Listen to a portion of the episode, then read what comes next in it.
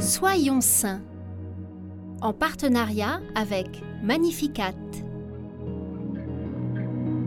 Nous souhaitons une belle fête aux Hilaire, Yvette, Émile et Godefroy. Nous découvrons le bienheureux Godefroy. En 1097, Godefroy naît dans le château des comtes de Kappenberg, grande demeure située en Westphalie, ancienne région d'Allemagne. Godefroy épouse Jutta, fille du comte d'Arnsberg, et mène avec elle une vie très vertueuse, éloignée des plaisirs du monde, notamment après avoir pris parti pour l'évêque de la région contre l'empereur.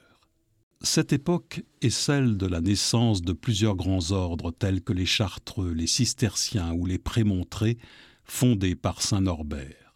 Godefroy rencontre celui-ci en 1121 et Norbert lui fait une telle impression que le comte réfléchit très sérieusement à transformer son château en monastère et en hôpital, ainsi qu'à se faire religieux.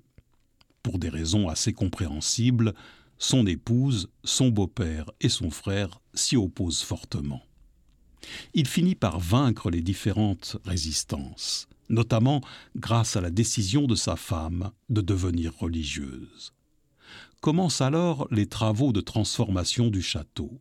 Une grande partie de l'édifice est destinée à la fondation de trois monastères et d'un hôpital dédié aux pauvres. Godefroy et son frère Othon prennent l'habit des prémontrés. Cet ordre existe toujours et compte, en plus de celle de Godefroy, deux abbayes en France et d'autres en Belgique, au Congo ou encore au Canada. La vocation des prémontrés est de vivre l'idéal de la première communauté chrétienne de Jérusalem en suivant le début du livre des actes des apôtres. Pendant plusieurs années, l'ancien comte se dévoue humblement aux pauvres et aux malades. Lorsqu'en 1126, Norbert lui demande de le rejoindre à Magdebourg pour l'assister dans ses nouvelles fonctions d'archevêque, Godefroy obéit. Malheureusement, son nouveau genre de vie au palais épiscopal ne lui convient pas. Très vite, sa santé se détériore jusqu'à son décès en 1127. Le détachement des biens terrestres est un enseignement permanent de l'écriture, et le bienheureux Godefroy n'a pas hésité à faire de son château un lieu de prière et de service des pauvres.